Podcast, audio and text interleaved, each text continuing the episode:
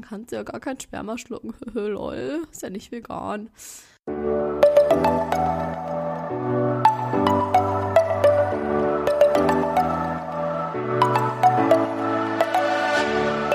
Moin und herzlich willkommen zu einer neuen Folge des Eat Pussy Not Animals Podcast, der Podcast, der dir den Einstieg in die vegane Ernährung erleichtern soll.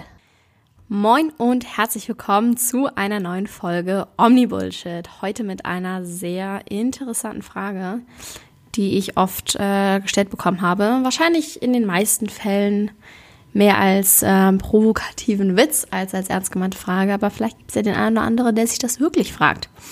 Und zwar, ob dein Sperma vegan ist. Oder beziehungsweise ich habe sehr oft gehört, so wie gesagt, eben sehr diesen provokativen Ausdruck, so, oh, dann kannst du ja gar kein Sperma schlucken, lol, ist ja nicht vegan. Und ähm, ja, darüber wollte ich heute mal ganz kurz ein bisschen schnacken. Es ist, wie gesagt, denke ich mal, den meisten Fällen eher als äh, Witz gemeint. Ich glaube nicht, dass Menschen das ernst meinen. Wahrscheinlich wollen sie damit auch die angebliche Inkonsequenz von Veganern anspielen. I don't know, was genau der Beweggrund dahinter ist. Ich finde es auf jeden Fall immer sehr amüsant. Denn um das mal ganz äh, kurz aufzuklären, es geht ja beim Veganismus darum, auf ähm, ja, Produkte von Tieren zu verzichten, aber eben mit meistens ist der Hauptgrund ja die Leidvermeidung oder dass die Umwelt nicht zu Schaden kommt oder für die eigene Gesundheit. Die genaue Definition wäre, glaube ich, vegan sein bedeutet Leid zu vermeiden, sofern es in dem Moment einem möglich ist oder machbar ist.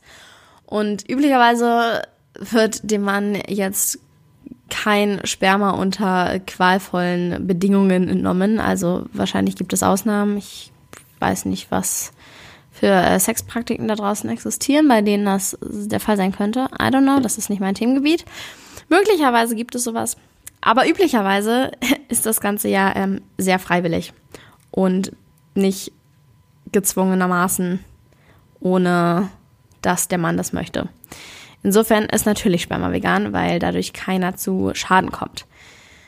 Und wenn man das Ganze nun äh, verzehrt, also schluckt, dann klar kann man so argumentieren, dass das ja das Produkt eines Tieres ist, weil ein Mensch so gesehen auch ein Tier ist, klar. Argumentativ wäre das zwar richtig, ergibt aber insofern keinen Sinn, dass dann alle Produkte die jemals ein Mensch gemacht hat, irgendwie Produkte von Tieren sind. Und das ist dann wieder dieses, ja, man verliert irgendwie das Wesentliche aus den Augen, das Wesentliche, warum Menschen sich vegan ernähren oder veganen Lifestyle führen.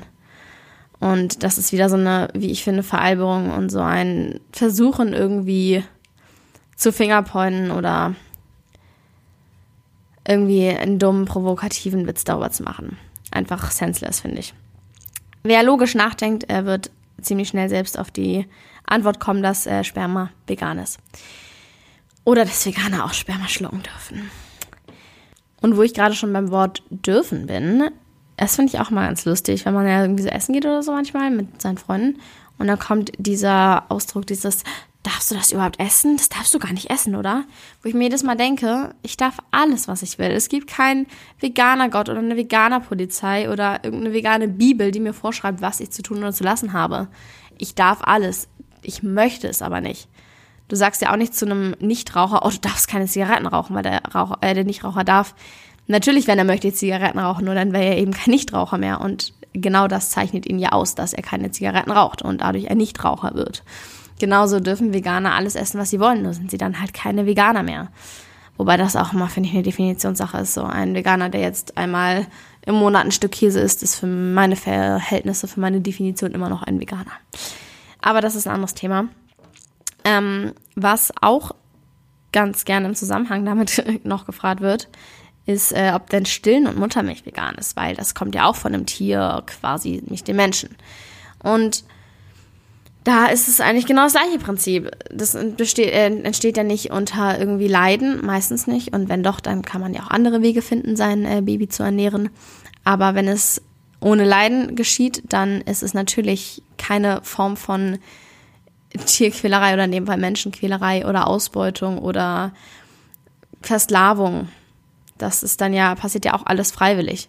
Und das ist ja auch der komplette natürliche Lauf der Natur, genauso wie die Kuh eben Milch für ihr Kalb hat, was wir der Kuh dann gewaltsam entreißen, was dann wiederum nicht äh, so natürlich und vegan ist. Aber generell ist es ja so, dass jedes Säugetier seine Nachfahr Nachfahren,